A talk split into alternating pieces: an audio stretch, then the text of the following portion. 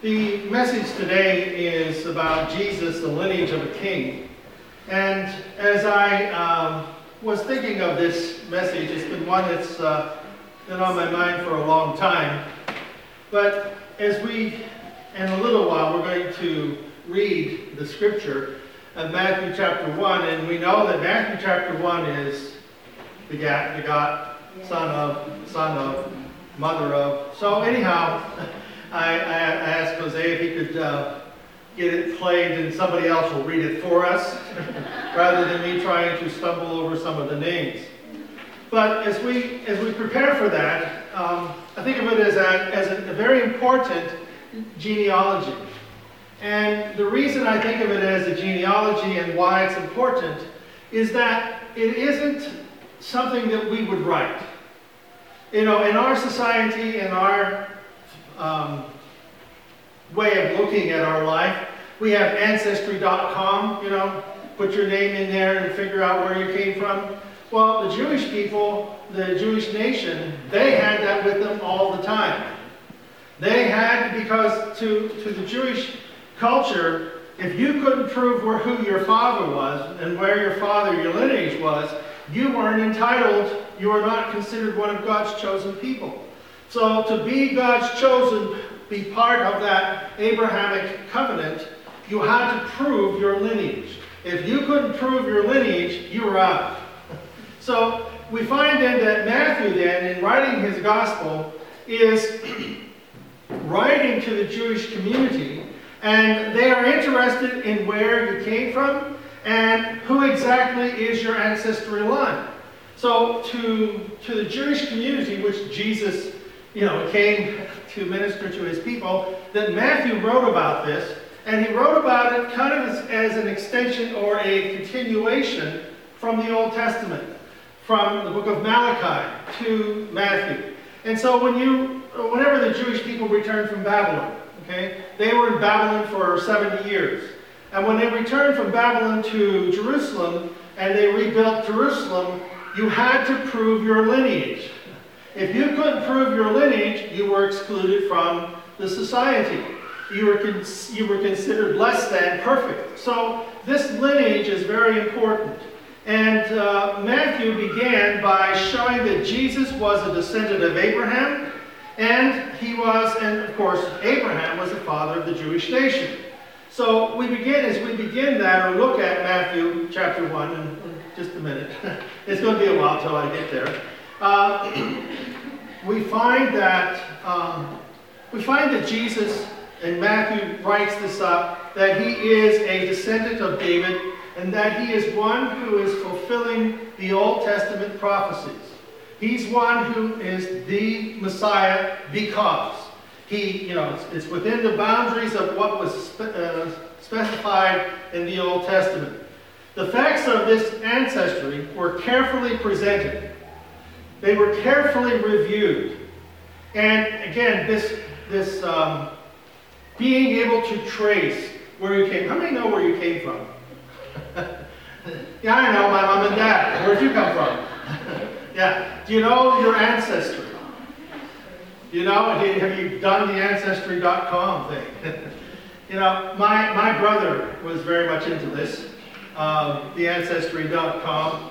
And uh, now, I don't know if this part is true, but uh, he says that we were, we were descendants, we were here for like the early 1700s or whatever. We came over from Ireland and uh, Scotland. And also, some of the leaders of the Salem witch hunt, those trials, of the, remember reading about that in school in New England and the Salem, they're hunting for the witches and bad things, that some of our family was the leaders of that. I don't believe that, you know, not bad people were but, uh, but they, you know, you can trace back the lineage. You can trace back to where we came from. I spell my name M-C-G. Well, there were two brothers, and they were in the eastern part of the state, and they, the family was M-A-C-G. A disagreement. One stayed in that part of the state, and the other moved up to Punxsutawney uh, Punxsutawney, the Punxsutawney area, and he dropped the A to make it MC. So we are we are an MAC, and uh, so people just had different reasons for spelling their names, or um, the Miller family. You know, why would you just why would you call yourself Miller? Because they ran the mill. you know, so some of the names then were very much a part of the uh, occupation that people did. So, in, in, so that's how we come up with our ancestry, come up with our names and so on. Well, to, to the Jewish people, if you couldn't prove your ancestry, you were no good. So with Matthew's writing, it, it ended 400 years. 400 years of silence from the end of the Old Testament to the beginning of the New Testament. There was no prophet. There was no one to speak for God in those 400 years. So from Malachi to Matthew, there's a 400 year gap. And Matthew wrote his book to the Jews, and he did so to present Jesus as the Messiah. So here is the introduction of the Jewish society to the Messiah. And this is his lineage, and this is where he come from, where he comes from. I know that I've often alluded to the, the fact that Jesus didn't just show up. That there is, uh, I, I have to look somewhere, of all the hundreds of prophecies about who Jesus is. And each book of the Bible is a different picture of who Jesus is and who the Messiah will be. So each of the Old Testament books speak of an aspect of the character of Jesus. And whenever you, whenever you start putting this together, you start seeing the, the history that is outlined for what the Messiah is to be. It isn't Jesus. Jesus didn't just show up and say, hey, I'm the Messiah. We are looking at his life and his ministry in accordance with the 1500 years of the Old Testament books. So there's 1500 years of people writing about what the Messiah will be. Now, how can all these people write about one God, one Messiah, have the same picture in place? The Holy Spirit. The Holy Spirit that comes to them and inspired them to speak. Well, it's also the Holy Spirit then that comes to us and inspires us as we read. As we read the scriptures, that the Bible says that the scriptures are, they come alive. It's living and active. It's alive within us. And so whenever we have I, I, here's another, I don't know where, these are just thoughts that come to my mind. If you like it, God did it. If you don't, I did it. But uh, if we looked at ourselves as basically, and we're not split personalities, but if we were just kind of split, as it were, the physical, uh, mental, uh, emotional, and then we have the spiritual. And the spiritual side is that, that which was that which is in all of us that God deals with. That the scripture comes in and influences our spiritual man. And the spiritual man is where we confess our sins and ask Christ to forgive us of our sins and live within our hearts. We take of communion. We take of it physically, but spiritually it means that Jesus died for our sins and rose again. Because he lives, we shall live also. And that Jesus will wait until the day which we are with him before he takes of the cup and the, and the bread again. And so that's a spiritual part of us. Now, that spiritual part grasps hold of the scriptures. And it influences the thinking and the actions of the physical man. Okay? The Bible says, Thou shalt not steal. Okay? So the spiritual man is saying, don't steal. Physical man is saying, nobody's watching. you know, but we so it influences our actions. Don't tell a lie, don't bear false witness. So these are the characteristics of the spirit that influence the physical. Well, here we have the building a case for the existence of the spiritual Messiah and also a physical Messiah. And we have this case built before us with all of these scriptures of the Old Testament that speak about a Messiah coming. That there's one who's going to come and lead his nation and forgive, uh, be the sacrificial lamb for his nation, and all these types of things. They're all outlined there. And we see Jesus coming and meeting all those things. So whenever we think of our faith, we have to think of it in the context that we can justify our faith just as we can justify the signing of the Declaration of Independence. We can justify our faith as real as we can justify the Magna Carta. Just as we can look at those things of history and say they are because of, and we see these things there. Well, in the scriptures, we have that same type of authenticity. So whenever it calls for us to have faith, it isn't saying, well, let's just believe and it'll come to pass. No, it is a picture presented to us of the statistical review, the, the um, exact science of, of the scriptures and historical revelation presented in the scripture, now being verified by the archaeologists and the things that they're finding in Israel, it's, it's surprising how that people's uh, take on the Bible changes after they find something, some evidence. They say, well, this people never existed, and then they dig it up and find out, oh, they did exist. and so then they change their, their tune. But when people try to disprove the Bible, and they use science to disprove the Bible, then I say the science hasn't found the right information yet because you can't disprove the book. It is historically correct. It's not a campfire package. You know, some, some individuals like uh, they would say about the, the Battle of Jericho and all that. Well, those are just campfire stories. These people wandered around the wilderness, see who could tell the biggest story. You know, crossing of the Red Sea and you know all that kind of stuff. So you could tell the best story. Well, so the Gospel then of Matthew links the Old Testament to the New Testament. And it contains many references that show us how that Jesus fulfilled all these Old Testament prophecies. So Jesus made it very clear that he believed in the Old Testament. When Jesus spoke, he believed in what was written in the Old Testament. Sometimes uh, people don't believe in the book of Jonah. You know, that's one of those books that uh, people like to pick out and say, you know, how can somebody be swallowed by a great fish and, and live and then be hewed out on the ground somewhere? I think I told you about the story of the joke or whatever. The guy, this uh, lady sitting on the plane, and uh, she's reading the Bible, and the guy says, Do you believe all that stuff? It's in the book. And she says, I certainly do. He says, Do you really believe that stuff about that guy getting thrown over, over, over out of his boat and gets swallowed by a big fish? Do you really believe that? And she says, Yes, I do. he says, How can you believe it? Well, I'll, ask, I'll have to ask Jonah when I get to heaven. And, uh, and he looked at her and says, What if Jonah's not in heaven? And she says, Well, then you'll have to ask him.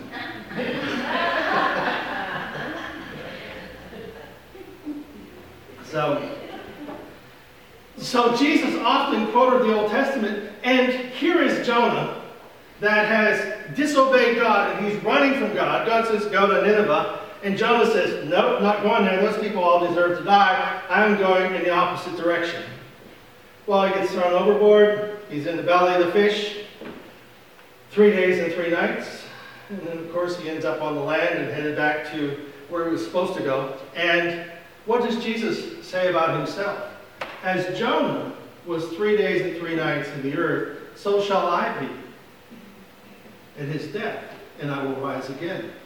So here is even the failure of what we call the failure of Jonah really is depicting a story about Jesus fulfilling and doing what he has come to do, die for our sins. So we look at the beginning then of our New Testament with Matthew, and we do not just look for a few things that we can believe. We begin to see how all of this fits together. That it's a package deal. You know, the whole Bible is a package deal. It takes the, it takes the scripture to understand the scripture. And again, if there was one person writing all these things and putting together, you, you would be trying to piece together the puzzles that you began, you know, at the beginning and sort through and whatever, and the Harry Potter, the Harry Potter or whatever that guy, you know, that type of beginning sequence and all these types of things to go through with a, and another story and another story. And Star Wars, you started out in the middle, went to the beginning, then you about to the end. You know, it's taken how many years to put that together? But the book of the Bible, the Bible as a book, was written by I forget how many authors, and over a period of 1500 years, and it all fits. You see, if we believe in the birth of Jesus, we have to believe in the resurrection. If, if we don't believe in the resurrection, the birth means nothing. It, it, you know, the miracle, the, we can believe in the miracles of Jesus. You know, feeding 5,000, but we can't believe his teachings.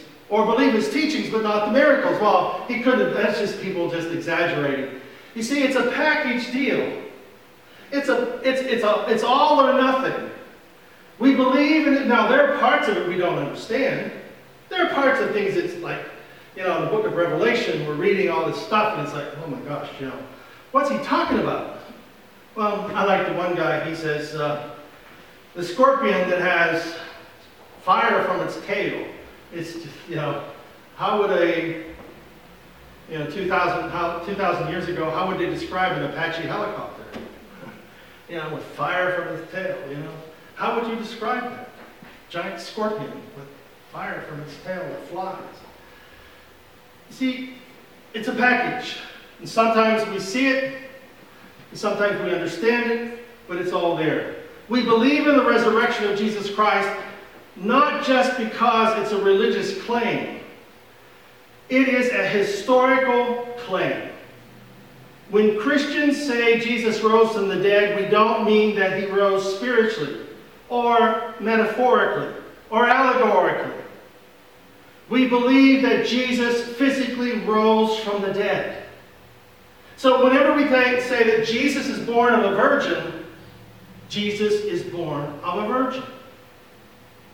She doesn't, she didn't know a man, and she's the only one in history for this to happen. And it is, it is an imperfect person proclaiming about how that God came and changed their life. The one story that I like so much, how much t- I didn't you don't have my timer up. Sorry. I might have lost my time. It's almost time to quit. And I haven't got started yet. Uh, we'll move to Matthew in just a moment. Um, when, when Mary receives knowledge that the Holy Spirit comes upon her and she, she conceives. And the Gabriel says, Your cousin uh, Elizabeth is with child. And so they, you know, and Elizabeth, her husband, he's been shut up. he's not allowed to speak. It's, it's, it's important that, see, here's an, old, here's, an old, here's an older individual that he believes that he is beyond the age of having a child, just like Abraham and Sarah. But he and Elizabeth are seemingly beyond the age of having a child, but they have a child. But he's not, he doesn't, he's not allowed to say, he's not allowed to talk because he would probably go around telling, you know, this angel came and told me we were going to have a, we were going to have a child, but you know, I must have been dreaming. I must have had some bad pizza because, you know, how can me see, he wasn't allowed to talk. Sometimes we talk ourselves out of God's miracle in our life. And what I want to show here, read, read Matthew. Well, it's, is it, how long is that? Three minutes and 45. That's a long time. I'll just, I'll just, uh, we all read, the, you know, begot. You probably haven't read the whole thing because you got tired of it in the middle. And uh, so the Jewish religion was lost in political corruption and betrayal.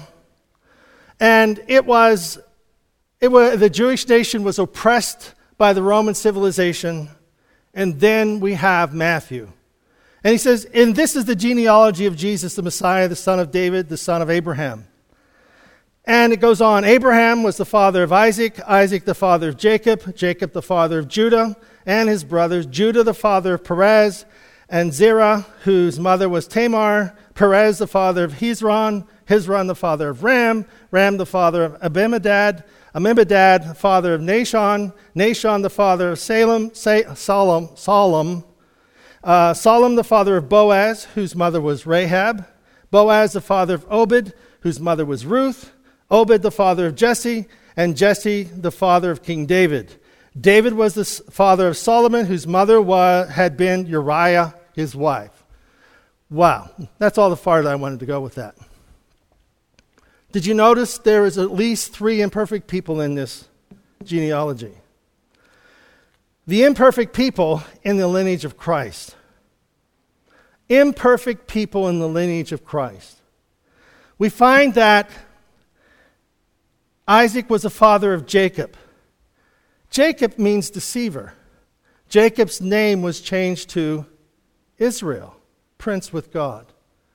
But in the lineage of Jesus, his name is Jacob. So Jacob stole the birthright from his brother. And he didn't steal it, but his brother gave it away, sold it for porridge and whatever, a bowl of soup. And so we have, here's Jacob. He's the first one. He's the first one here in this lineage that speaks of he's not quite the best person. And, and the reason I bring this up is how many times in our lineage do we look at our family tree and see who's hanging from it? and they're not really good people. And you see, it doesn't matter for, for us and for the ministry, for the call of God, it doesn't matter who your parents were. It matters that God has come into your life at this point in time. And you now are going to change the outcome of your family from here on out. So, not because you're too old or too young, important or not important, has nothing to do with it. God is going to change your heart, and you're going to change, you're going to institute a change that takes place in the people around you. Because you're going to be different in the way you think and what you expect. See, in the lineage of Jesus, he, we have these people that shouldn't be there. If you were going to put together a fake a smoke and mirror religion, you,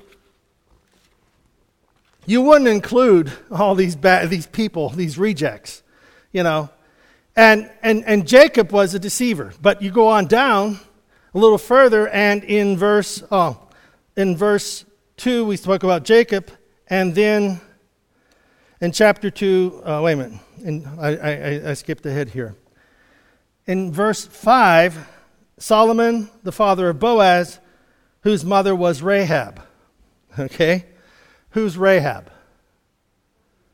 She's a prostitute.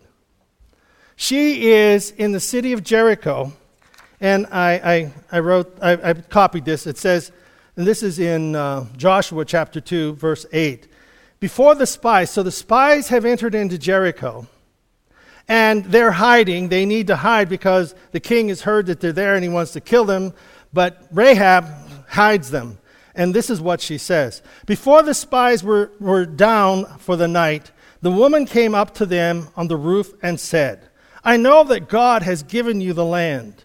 We're all afraid. Everyone in the country feels hopeless.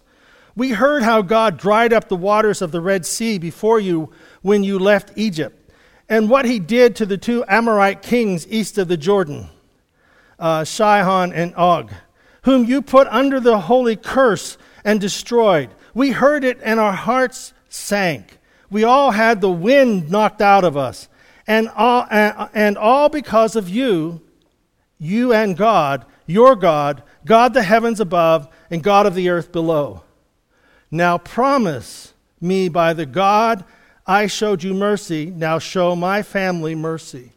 Here is a woman who is a harlot, who is living in the city that is about to be destroyed, and she saves the messengers of God, and they in turn save her life, and she in turn becomes part of the lineage of the Messiah.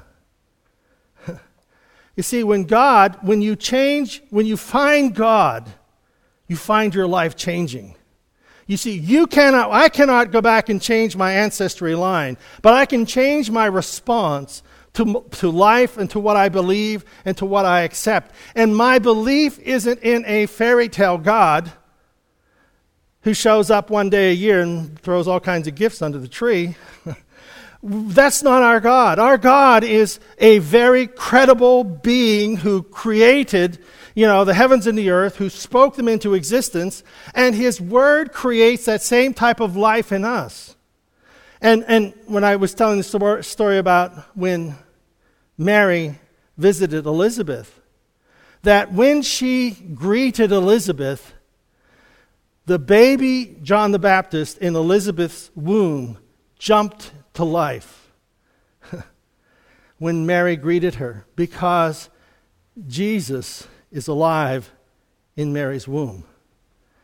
And when the Word of God comes to our life, when the promises of God come to our life, it excites something on the inside. You know, it excites that part of our spiritual person that wow, this is true, this is going to happen. And then our physical man believes it and quotes it and talks about it. That God has promised, whenever it says that all things work together for good, or our, person, our, our physical person is down because of situations and people and things, and our spiritual man hears that all things are going to work together for good to those who love God, are called according to his purpose. The Spirit brings that to life, and there's suddenly a change in our demeanor and our expectations, knowing that God is at work in all of this. So, Rahab, not your uh, Mother of the Month Club individual, and she becomes part of the lineage of Jesus. And then the next verse Boaz, the father of Obed, whose mother was Ruth. And who's Ruth? She's right back there in the second pew.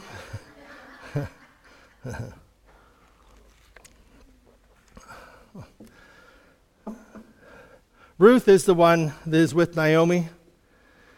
Naomi had a husband and two sons, left, left Bethlehem, went to a, another country. Her husband dies, her two sons marry. They, they die, they're killed in the battle or something. And so the two widows and Naomi head back to, to Bethlehem.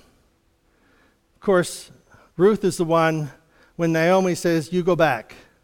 Go back to your family. The only thing ahead of us is poverty and begging. And Ruth says, Where you lodge, I will lodge. Your God will be my God. Your people will be my people.